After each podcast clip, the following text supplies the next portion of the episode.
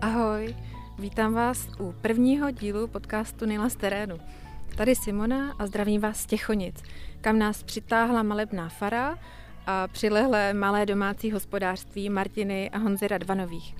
Znát je můžete z farmářských a řemeslných trhů, kde za obvyklých podmínek prodávají řemeslné výrobky, jako jsou ručně pletené košíky z Afriky, a nebo produkty, které stojí na voňavé, uklidňující levanduly, ať už je to kosmetika nebo lahůdky do kuchyně.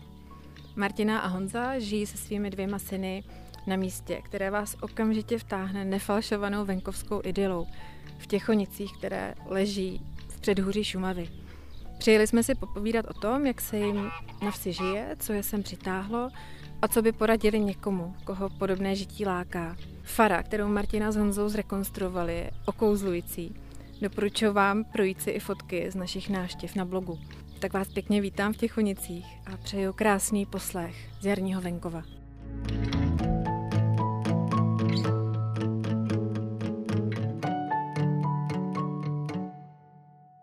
My když jsme přijížděli sem na náves do Těchonic, tak uh, já jsem to pak okomentovala, že člověk má pocit, jako kdyby přijel do filmových kulis, protože ta náves působí hrozně malebně. Vy jste zmiňovali, že to teda uh, není stav, který tady byl tak nějak přirozeně, ale že to má svůj vývoj, tak můžete to popsat, zrekapitulovat? Jak to tady vypadalo, když vy jste do Těchonic přišli? Já jsem byl asi první, kdo tu těchonickou náves viděl cizíma očima z těch, kteří tady teď žijou. To bylo někdy v roce 98, kdy při nějaký pěší procházce nebo túře, tak jsem se tady ocitnul a to bylo fakt neuvěřitelný. Ta náves nepůsobila dobře, co se týče stavebního stavu těch domů a těch statků. Neříkám, že všech, to bychom se dotkli sousedů, kteří tady byli už předtím třeba, ale spousta těch domů bylo opravdu eh, buď to úplně v havarijním stavu, anebo teda ve velkém stádiu rozkladu. A určitě pro spoustu lidí to musel být jako skličující dojem, když tudy projížděli nebo se tady ocitli ale já jsem vlastně to vnímal jako obrovskou naději, že tady je spousta prostoru vytvořit a zabydlet to něčím novým pro lidi, kteří by tu chtěli být e, rádi. A já jsem se tenkrát do té vesnice zamiloval a věděl jsem, že když by byla nějaká možnost, tak bych tady chtěl žít. V tu dobu žádná taková možnost ani pro mě, ani jako z hlediska nabídky nějaký nemovitosti tady, tak nebyla. Vynořila se vlastně o dva roky později, kdy přes místního úžasného faráře, který tady teda je mimochodem do dneška, který tehdy dostal do zprávy eh, tuhle tu farnost a s tím i tuhle tu prázdnou faru, tak vlastně přišla možnost si ten dům pronajmout a začít tady žít, začít tady bydlet. Rok na to teda eh, se sem přistěhovala za mnou Martina. Takovýhlema různýma náhodama se tady okolo toho roku 2000, nebo těsně před, nebo těsně po, objevilo několik eh, rodin, který vlastně z toho prostoru té vsi a následně jsme zjistili, že to je i z těch lidí, kteří tady žili, byli nejenom jako na takovýto první okouzlení, ale e, skutečně se do, do té vesnice prostě zamilovali a rozhodli se tady žít. A myslím si, že díky tomu dneska po těch 21 letech, tak ta náves, e, vy jste řekla, že to jsou jako filmové kulisy, ale filmové kulisy jsou e, nezabydlený a prázdný a jsou třeba jenom hezký. Ale tady vlastně je spousta i nedokonalostí, ale je to zabydlený. Je to, je to, Opravdový. Je to opravdický. Používá se to, ten prostor. A, a úplně původně se jste se v Těchonicích ocitl jak? Byla to nějaká náhodná cesta, nebo vám někdo řekl Těchonice a vy už jste v tu dobu věděl, že hledáte To jsme v kategorii jako minulých životů. Mm-hmm. Já mhm. jsem prostě tady asi 10 kilometrů odtud rok bydlel mm-hmm. v pronajatém domu, kde ten pronájem, jako jsem věděl, že končí a já budu muset zase se vrátit někam zpátky prostě do Prahy nebo někam prostě k civilizaci. A vlastně nechtělo se mi tady tu oblast opustit, protože jsem věděl, že je nádherná, že vlastně je to taková země nikoho. A se svýma tehdejšíma psama, tak jsem tady coural a procházel a narazil jsem na Těchonice náhodou. Martina, odkud vy pocházíte? Já pocházím tady poměrně nedaleko, vlastně z malé vesnice u Blatn, což je tady odsud asi 30 kilometrů. Ale pak jsem teda dlouho, nebo sedm, osm let, nevím teďko přesně, tak jsem bydlela v Českých Budějovicích. A tam jsem prožila takový ty hezký léta, na který strašně ráda vzpomínám, ale musím říct, že mi to asi potom eh, znova na tu stáhlo. Takže já jsem potom jsem přišla za Honzou a vlastně tady jsme začali si budovat eh, nějaký domov, nějaký bydlení a šlo to velmi pomalu a postupně, ale vlastně fakt se nám to jako splnilo všechno, co, co jsme chtěli asi. Najít takový místo a vybudovat z něj příjemné místo pro život není jenom otázka toho, že tam mm, je to na krásném místě a jsou tam hezký domy, ale je to otázka komunity. My jsme na to trošku narazili, když jsme se procházeli venku. Tak v čem si myslíte, že Eh, se tohle v Těchonicích daří? V čem, to, v čem to je, že to tady tak funguje? To asi tkví v těch, v těch lidech, jak v těch, kteří nás tady vlastně neuvěřitelně přijali, těch místních. Těch, kteří nás jako nepřijali, tak mm, buď toto nedávali dostatečně najevo, nebo jich teda bylo úplně pomálu. Určitě to, že tady vlastně nebylo nic, ani ani ta komunita nefungovala v těch posledních letech, nebyla tu hospoda, není tu obchod. Nechci, aby to vyznělo, že ten tehdejší stav, jako mám tendenci pomluvit, ale skutečně tady vlastně bylo do čeho vstoupit a ty vztahy začít vytvářet. A prostě tím v uvozovkách náhodným mixem těch typů lidí, kteří se tady objevili a kteří vlastně měli velikou chuť dohromady něco podniknout, stýkat se nebo něco, tak najednou bylo úplně logický, že se, že se navázalo na tradici ochotnického divadla, která tady prostě byla na 30 let přerušená a najednou prostě jsme se začali scházet, nevím, u naraženého sudu piva na návsi a prostě za, začaly se ty vztahy dít Přestože předtím by člověk řekl, no tady doslova do písmene chcíp pes, tady není nic.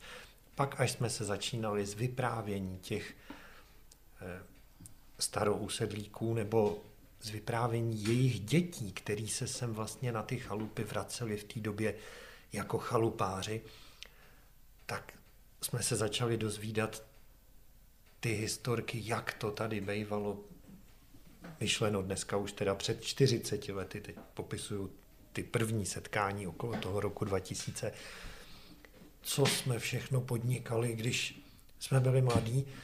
A my jsme najednou prostě zjistili, že ta vesnice byla velmi vztahová, že tady ty lidi k sobě měli obrovsky blízko, jenom se prostě těma životama rozešli do těch svých rodin a, a kariér a prostě do těch měst a vlastně rádi se sem vraceli, ale už jako neprovozovali to společné konání.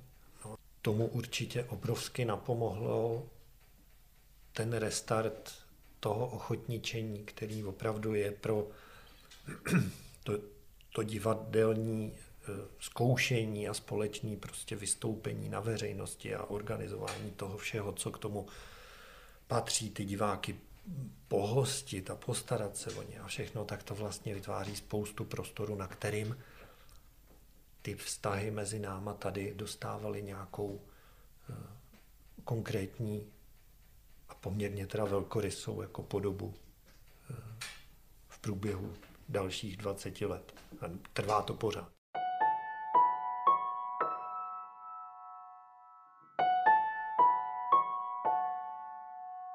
Vy, když jste popisovali tu cestu sem, tak tam je z toho patrný, že tam je často třeba eh, nějaká eh, jakoby rodová cesta, že tady dřív žili předci, byla tady chalupa, pak se sem teda vlastně po generacích někdo přesune na bydlení. A co byste poradili někomu, kdo vlastně si řekne v tom městě a dost a chci někam jít a nemám třeba úplně tuhle tu byť matnou, tak nějakou cestu pod nohama, jako můžu sjezdit těch 500 nemovitostí, ale mně se zdá vlastně jako hrozně riskantní zapíchnout se někde prstem po mapě a říct si, hm, tak tady jsme byli jako na výletě, tady by se mi to líbilo, protože vlastně jenom ta možnost toho rozhodování takovýchhle míst může být jako po republice XY. Za jaký konec to vzít? Myslím, že tam je teda velký rozhodnutí vlastně, jaký ten venkov si chcete vybrat. To si myslím, že... Že těch venkovů je mnoho, mm-hmm. těch podob Jo, že, že vlastně my jsme tu opravdu, mm, myslím, že tohle je takový ten venkov, venkov. Ten předobraz idylický.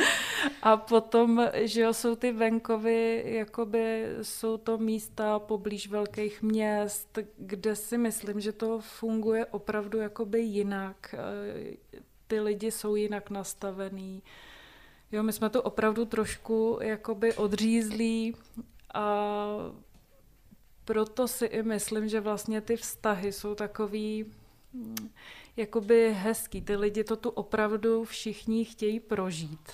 Není to, že si vybrali místo, kde je menší ruch, ale jinak k tomu místu nemají žádný vztah.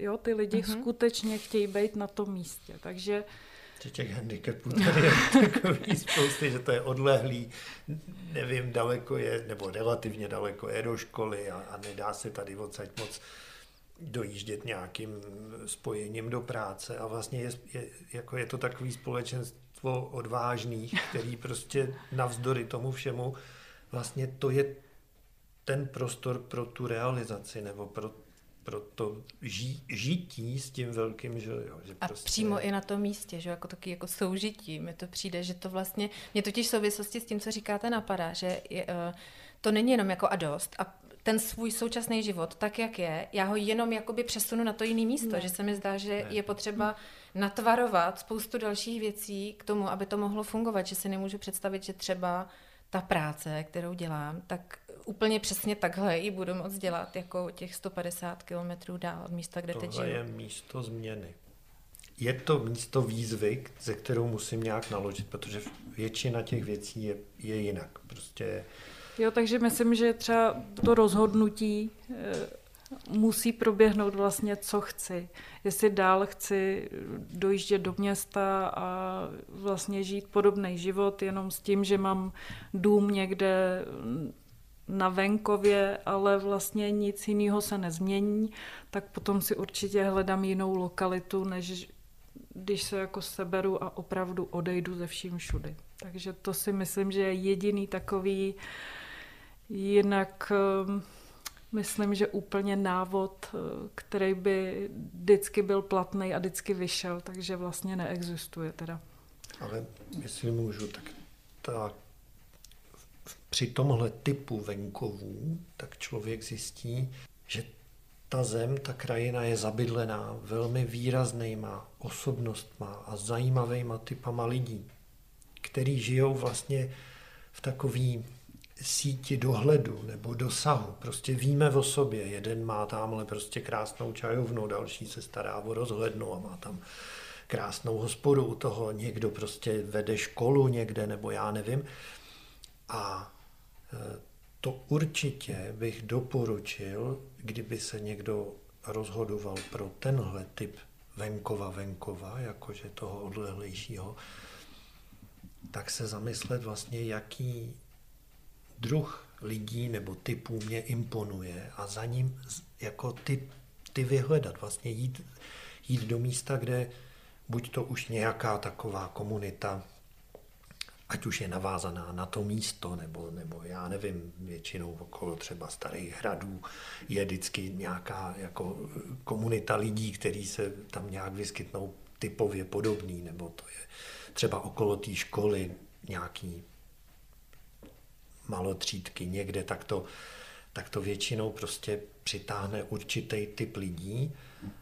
A pokud zjistím, že v jejich blízkosti, nebo to může být i ten, i ten kostel, ten farář, jako, že tam prostě jo, je mi to nějakým způsobem, mě to oslovuje, jak se, jak se tady v tom prostoru žije, jak se lidi k sobě chovají, jak si vycházejí vstříc, tam by se mi líbilo. Tak to si myslím, že je mnohem důležitější, než to, jestli sednu do auta a jedu si pro chleba 10 eh, kilometrů nebo 20, a nebo si ho upeču doma, když mám v čem. My jsme opravdu měli neuvěřitelný štěstí, že jsme se tady jako najednou vynořili, ty, ty parťáci, ty rodiny, že, že to na, jo, ty si tady taky, ty už si tu půl roku, no to je neuvěřitelné. Jak to, že jsme ne, po sobě nevěděli, ale jako kde se tu vzal, vlastně pořád jsme jako byli udivováni tou neuvěřitelnou mírou té náhody, jako že v čase a v tom místě jsme se tu ocitali. Jo. Že to není, že by tu někdo živořil prostě deset let a byl nešťastný a najednou ho přišel někdo zachránit, že se to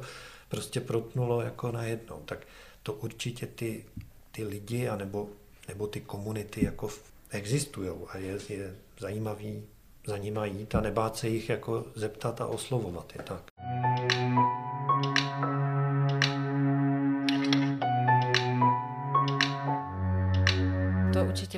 Taky je věc, kterou potom spousta lidí při mm, případným podobným kroku zvažuje, je, jak se jim tam právě jako rodině bude žít a, a uvažují taky o tom, jak se tam bude žít jejich dětem, jak se tady žije vašim dětem. Já doufám, že se jim tady žije moc dobře, protože já sama mám tu zkušenost, že jsem bydlela na malé vsi. A musím říct, že jsem si strašně užívala té volnosti a takového toho bezstarostna, nebo já nevím, jak to mám popsat. A myslím, že to si naši kluci tady taky užívají, ale myslím si, že bude následovat ta fáze, že budou chtít do města a že budou si to chtít zažít a pak se prostě rozhodnou, co jim bude víc vyhovovat. A myslím, že je to i velice dobře a že je to správný, protože i mě to jakoby prospělo, že jo.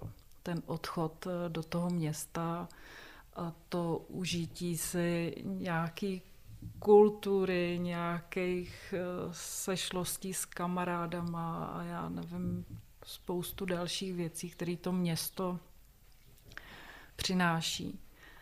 Ale zase jsem se rádil, ráda vrátila na ten venkov. Takže myslím, že tenhle krok je jakoby důležitý. A to si myslím, že u nás proběhne úplně stejně.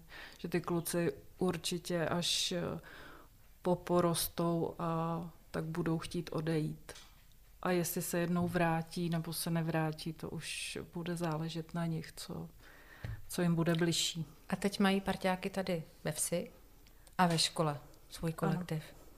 A jak to funguje se školou, nebo jak to fungovalo třeba, když byli ještě úplně malí? Tak my jsme se vlastně rozhodli tak, že my máme firmu Levandulová, kterou prostě provozujeme leta a vlastně začátek byl takový, že jsme oba odjížděli na trhy, oba jsme se stejně zapojovali.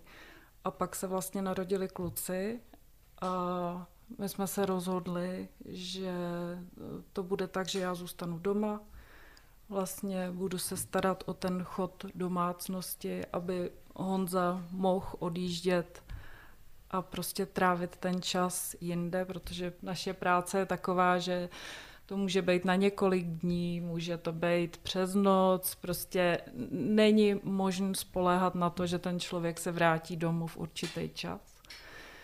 Takže vlastně to rozhodnutí, že já zůstanu doma a budu vlastně zaopatřovat všechno to ostatní, tak padlo a já jsem opravdu tak spokojená. Vlastně dělám práce, které se dají dělat z domova a vlastně zaopatřím jakoby ten chod té domácnosti v ten čas, kdy tady ten Honza není. Takže, takže to rozhodnutí myslím, že vlastně je těžký, aby oba odjížděli vlastně neustále z toho domu a byli pryč, protože tady je právě to, že se ty děti odváží do kroužků, odváží se ze školy, to, ta doprava je tu prostě nedostatečná, jo, takže není možné spoléhat na to, že přijedou vždycky autobusem a že se vždycky odvezou, to prostě tak nefunguje.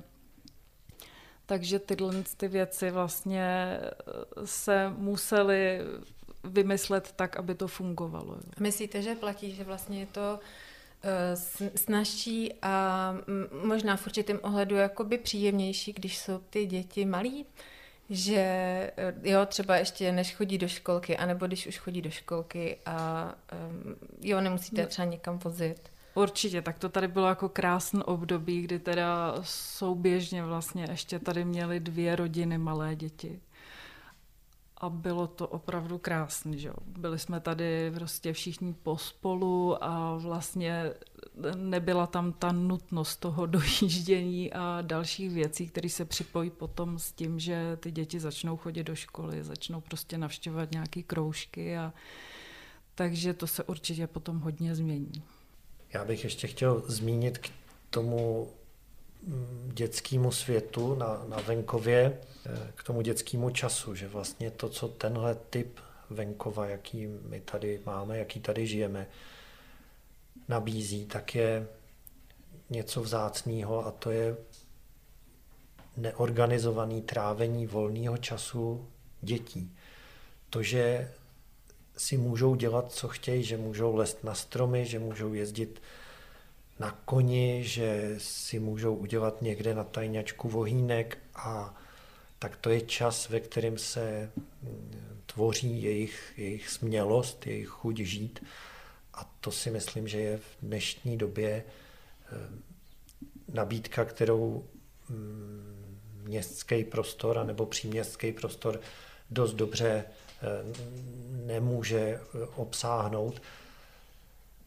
Samozřejmě nemáme tu, tu skvělou organizovanost a to je třeba možnost scoutingu, nebo to je proto vesnický dítě něco dost nesnadno pochopitelného, ale eh, určitě tenhle ten druh výchovy, nevýchovy se na těch místních dětech, nejenom na našich klukách, ale prostě projevil hned Eh, řeknu v, při nástupu do mateřské školy nebo do základní školy prostě bylo vidět, že ty děti jsou jiný ve smyslu, že jsou eh, já nevím to slovo, ale že jsou použitelný, že, že v těch situacích, do kterých se i to malé dítě dostává, tak si nějakým způsobem prostě výrady, ať už ve smyslu přežití seba sebe, nebo i ve smyslu postarání, schopnosti postarání se o ten kolektiv nebo o někoho, kdo je vedle něj, a tam si myslím, že s tím určitě taky souvisí i e, ten vztah nebo ta péče o ty zvířata hospodářský,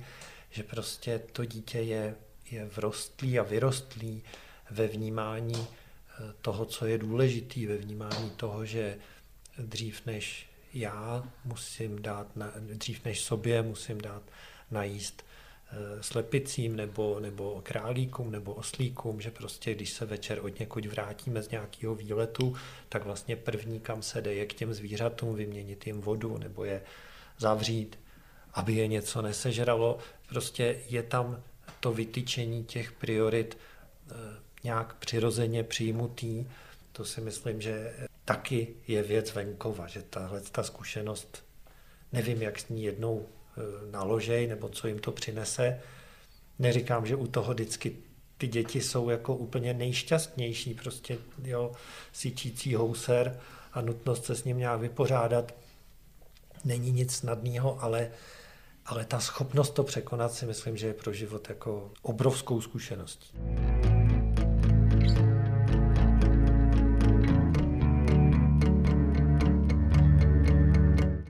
Nemáte toho na starost úplně málo. Eh, je to pro vás částečně i nutnost, nebo spíš potřeba si třeba něco vlastního vypěstovat, u těch zvířat chovat vlastní zvířata? A v případě, že se do toho míchá i nějaký další element, prostě radost z toho, že mi něco roste pod rukama, tak eh, co dalšího se do toho ještě přidává? Proč to vlastně děláte? Co vám to přináší? Tak já myslím, že je to určitě velká radost, že jinak bychom to jakoby nedělali. Já myslím, že jsou to zase trošku ty moje kořeny, protože já jsem strávila spoustu času u babičky a u dědy, který jsem opravdu moc jako milovala. A ty měli hospodářství a vlastně jako děti jsme se v tom pohybovali a měla jsem to vždycky ráda. Od malička jsem milovala zvířata a vlastně vůbec ten pobyt venku. Takže myslím, že se mi to, že se mi to tak jakoby splnilo a vlastně jsem sem k tomu mohla navrátit. Takže ta zahrada je obrovská radost. To myslím ale, že ví každý, kdo s tím přijde jenom trošku do styku. Už jenom to, že v truhlíčku vám vyroste prostě první rajče, nebo já nevím, jakákoliv jiná rostlina, tak způsobí obrovskou radost. A takže my tady na zahradě máme spoustu trvalek, bylinek a pak je ta zeleninová zahrádka, která není nijak velikánská a je to opravdu takový to eh, suroviny na léto, bych řekla. Aby jsme uskladnili, tak eh, k tomu nám teda ještě chybí poměrně dost, si myslím. Eh, na uskladnění máme cukety, dýně, brambory. Brambory máme teda jak pro sebe na celou zimu, tak pro zvířata, takže těch je velké množství, ale jinak ostatní zeleninu máme opravdu na to léto. Jinak máme nějaký ovocné stromy, takže vlastně tam se dají uskladnit ty jabka, zavařovat, což je moje, teda to dělám velmi ráda, to je jako můj velký koníček. A při tom chovu tak eh, vlastně jsme začínali, jako si myslím, že většina lidí, tak jsme začínali s lepicema, pak se přidali kachny, králíci, teď máme i husy a vlastně těch pět oslic, které jsou opravdu mazlíčci a jsou pro radost. Jo. Z těch žádný užitek eh, kromě tohohle neplyne. Takže eh, vlastně si vyprodukujeme eh, většinu masa. Vlastně jediný, co si kupujeme, tak je nějaké množství kuřecího a hovězího tady od sousedů, který ho sami produkují. A jinak vlastně máme maso veškerý svoje. Zeleninu určitě přikupujeme, protože to bychom jako fakt neobsáhli. Protože vlastně i když kluci chodili do školy, tak eh, obědy měli doma, takže u nás se opravdu vaří vlastně intenzivně, takže to bychom fakt jako nedokázali obsáhnout celý. Ale na to letní, kdy prostě si pro ten salát, pro mrkev do polívky doběhnete na záhonek a nakrájíte prostě čerství, tak, tak ta zahrádka určitě stačí. No. Když dojde teda vlastně na porážku toho zvířete, tak eh, to si teda zajištěte taky vlastními silami? To si zajišťujem taky. Musím říct, že to je opravdu jako opravdu ta nejhorší část celého toho, té péče o ty mhm. zvířata, jako musím říct. Eh, dlouhý leta to bylo tak, že mm, než jsme šli prostě porážet kachny třeba, které jsou že jo, všechny najednou, tak mě opravdu bylo fyzicky špatně a museli jsme s tím hrozně bojovat. Že jo. Honza se to musel naučit, tak to teda tady máme úžasný sousedy, prostě starou paní, která vlastně je takový praktik a všechno umí. Takže vlastně i tyhle věci se musel Honza naučit, protože ty zvířata na tom dvoře vyrůstají docela ve velkém komfortu. Jsou velmi opečovávané A vlastně i to, jak umřou, je jakoby velmi důležitý. A pokud to ten člověk neumí, tak to prostě není dobrý. Musíte ještě pořád jako se sebou třeba svádět souboj, jestli to teda opravdu jako udělám, protože já si to představuju, že je to jako jiný vztah, než když si to maso půjdu koupit. A nevím, že to je ze zvířete, nebo vím, ale prostě neviděla jsem to zvíře vyrůstat, do nějaké jako interakce s ním člověk eh, vchází. Já jenom chci říct, že pro mě je vlastně fakt strašně důležitý to, že vím, že ty zvířata si žili velmi dobře. A to fakt si myslím, že si u nás žijou. Jo. A vlastně i to, že se odchytí a během pěti minut je všechno vyřešen, je pro mě jako velice důležitý. Jo. Já když vidím prostě odvážet eh, valník, prostě, na kterém jsou naložený, já nevím, prasata, krávy, tak pro mě je to třeba tahle věc velmi zdrcující. Já to opravdu nemám ráda a vím, že ty zvířata opravdu cestují klidně přes půl Evropy. Nebo prostě. Takže to, že vím, maso jíme, jo, takže že vím, že tyhle ty zvířata to opravdu měli rychlý, tak je pro mě jako velmi důležitý. Protože tam opravdu jiná alternativa je vlastně nejíst to maso. To, to, ale my maso jíme, takže to, že je z toho dvora a víme, jak to bylo, tak je pro mě teda důležitý. No.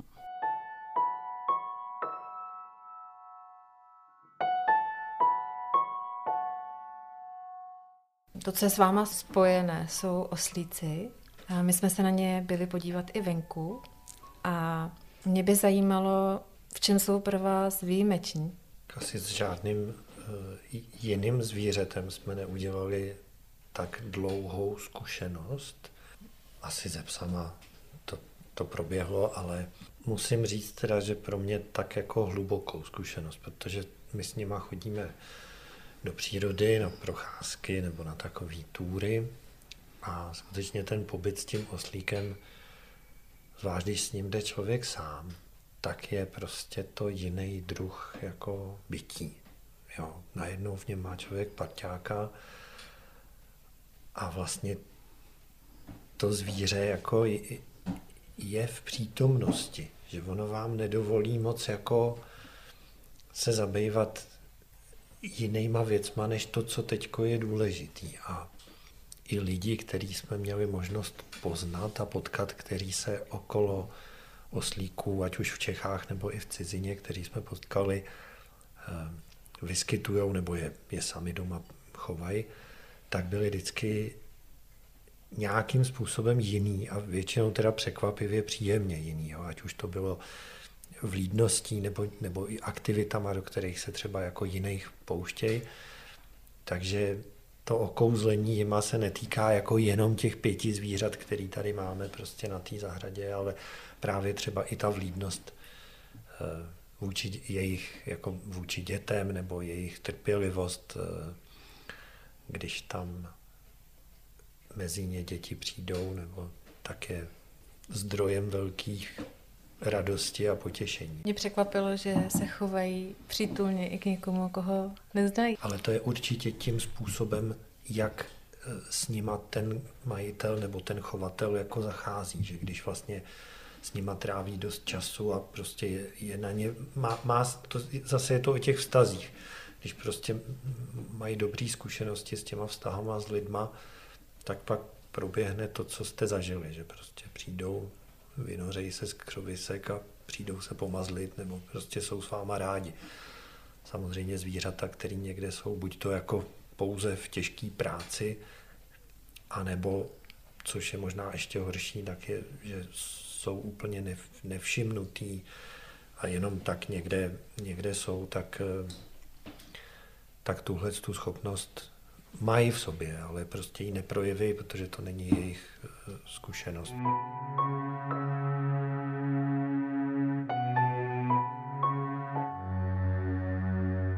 Z vašeho webu a z vyprávění společných známých jsem pochopila, že klíčové jsou cesty do Francie a do Maroka.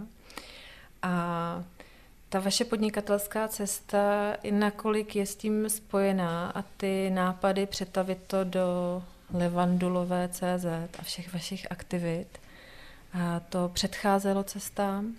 A nebo to vzniklo právě souběžně s těmi cestami? A co vůbec vlastně pro vás to cestování znamená? Vy, Honzo, na webu píšete, že máte rád všechny venkovy světa, které jste poznal.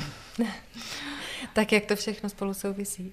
Tak jak píšu na tom webu, že ten venkov jsem měl rád od jak živa, nebo krajinu venkovskou a vždycky mě fascinoval ten kolorit těch nejzapadlejších vesnic, že jsem si rád jsem se s tím seznamoval, nebo pozoroval jsem to, jak se vlastně tam žije. A, a vlastně potom se to promítlo do toho pracovního, taky popisujeme na našich stránkách.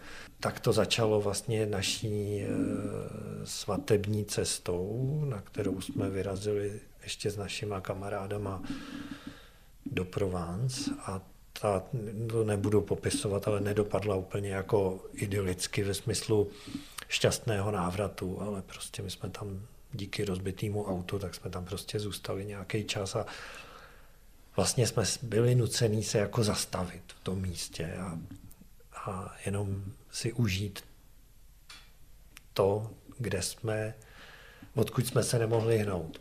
No a jedno z těch eh, míst a z těch, z těch lidí, který jsme tam poznali, tak byli právě lidi okolo Levandule, kteří se tam vyskytli a až s nějakým odstupem, já nevím, půl roku od toho průběhu té cesty, tak mě to najednou jako vytanulo v té hlavě, že jsem říkal, teď ale tím opravdickým prodáváním a tou nabídkou těch levandulových produktů se tady nikdo ne, nezabývá. Dneska je to úplně standardní nabídka, ať už tuzemská, nebo i ty francouzských výrobků, prostě na všech možných, nevím, trzích, farmářských trzích, tak je tady nějak ta levandulová produkce už dneska přítomná, ale v době, kdy bavíme se rok 2004, tak to opravdu nebylo. To mělo pár lidí jako v zahrádce, samozřejmě kytička nádherně voní, ale jako, že by se jí někdo doopravdy zabýval, tak to jako si troufám říct, že, že nikdo takový tady nebyl. No a my jsme najednou jako se ohlédli zpátky do toho, do té cesty a, a mm, oslovili jsme vlastně ty lidi, v jejich blízkosti jsme prostě stroskotali, to se fakt jinak nedá nazvat. No a navázali jsme s nima nějaký kontakty nejdřív na dovoz jenom těch sušených, vonavých kytic. Pak jsme zjistili, že toho vlastně dělají víc, že je možný i e, využít ty esence a ty, ty oleje. Záhy už toho bylo tolik, že jsme vlastně, že vznikla ta, ta levandulová a ten dovoz ze začátku tak bylo nezbytný tam každý dva měsíce, každý tři měsíce se ocitnout, vlastně něco tam pořídit, potkat se s těma lidma, protože to bylo taky strašně důležité to všechno dojednat, to nebyla možná na francouzském venkově je to do dneška, že prostě i telefonát je, je výzva, jako, že to prostě zvednout telefon pro ně je okamžik překonání sebe sama. Takže se spousta těch věcí prostě musela dojednat e, osobně. A ty cesty pracovní vlastně v sobě vždycky skýtaly možnost objevit další a další kus té Francie, ať už v podobě té krajiny, anebo teda někoho zase dalšího zajímavého, eh, který nám prostě přišel nějakým způsobem do cesty. Samozřejmě na těch začátcích to bylo ovlivněné tím, že jsme nebyli schopni se s nima domluvit. Jejich řečí, ale používali jsme právě tu řeč toho venkova. My jsme měli tu zkušenost toho, kdy toho, jak se i my sami už v tu dobu jako ty venkovaní chováme, takže jsme se byli schopni vlastně potěšit nad rozkvetlou zahra, zahradou anebo nad nad eh, krásným hejnem husí, aniž bychom museli my nutně umět francouzsky. Jako jo. Takže takhle jsme postupně do, tý, do toho objevování té Francie jako vrůstali a určitě to ovlivňovalo naše jak žití v podobě toho domu, tak eh, nevím, všechno.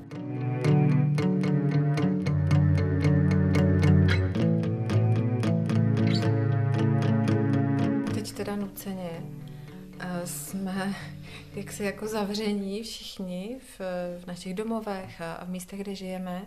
Umíte si představit, ale že byste dobrovolně, mm, jako za dob našich babiček a dědečků a prababiček a pradědečků, prostě neopustili hranice okresu a tady Těchonic? Já musím říct, že to si teda představit nedokážu. Já jsem to na nich teda velmi obdivovala, protože oni opravdu byli soustředění vlastně na ten svůj dům, na tu svoji rodinu a vlastně se ničím nerozptilovali. To teda je taky jako neuvěřitelný a myslím, že to už dneska není, že to se dalo zažít opravdu u těch našich prarodičů, že tam to někde končilo, protože dneska už, eh, myslím, generace, že jo, šedesátníků, sedmdesátníků, už to tak rozhodně nemá. Už jsou zapojený do toho celého velkého světa, už to tak je. Ale já jsem opravdu zažila u té babičky a dědy, kdy oni byli šťastný a spokojený v tom svém domě, té velikánské zahradě, kde prostě makali od rána do večera. A byli tam opravdu spokojení. Je nic, nic jim nechybělo, nic je nenutilo k tomu někam jezdit a byli fakt šťastní na tom místě. A to si myslím, že už dneska opravdu nikdo nedokáže, ani my to nedokážeme. Strašně rádi odjedem prostě na týden, deset dní, jednou za rok, někam všichni společně, když naši velký kamarádi se sem nastěhují na ten týden, deset dní a starají se o to všechno. Takže neumím si to už představit. Tenhle náš rozhovor natáčíme v době těsně před Velikonocemi, v době před jaří. Je nějaká tradice, kterou máte s jarem e, spojenou, nějaká opravdu jako tradice, která třeba se chová ve vaší rodině, něco takového jako, jako soukromího, co máte spojený s jarem? Já musím říct, že na jaro teda velmi čekám. Je to pro mě vždycky jako opravdu nádherný období, protože eh, tady Těchonice mají opravdu ještě spoustu takových těch divokých, neudržovaných míst. A na tom jaře je to teda velká nádhera, že všechno rozkvete, všechno voní, všechno je bujný, takže, takže to jaro je opravdu čas, na který se strašně těším, těšíme, myslím všichni, ale že bychom měli nějaký s tím spojený rituál, to teda opravdu nemáme asi. A Jaro už nám všem klepe na okno. Ano, určitě, už to bude brzo. Martina Honce, moc děkuji za rozhovor. Bylo to poučné, nejenom pro ty, kdo třeba uvažují o tom přesunout svůj život na, na venkov, do přírody. My moc Díky děkujeme. moc. děkujeme a pojďte na venkov, nebojte se toho.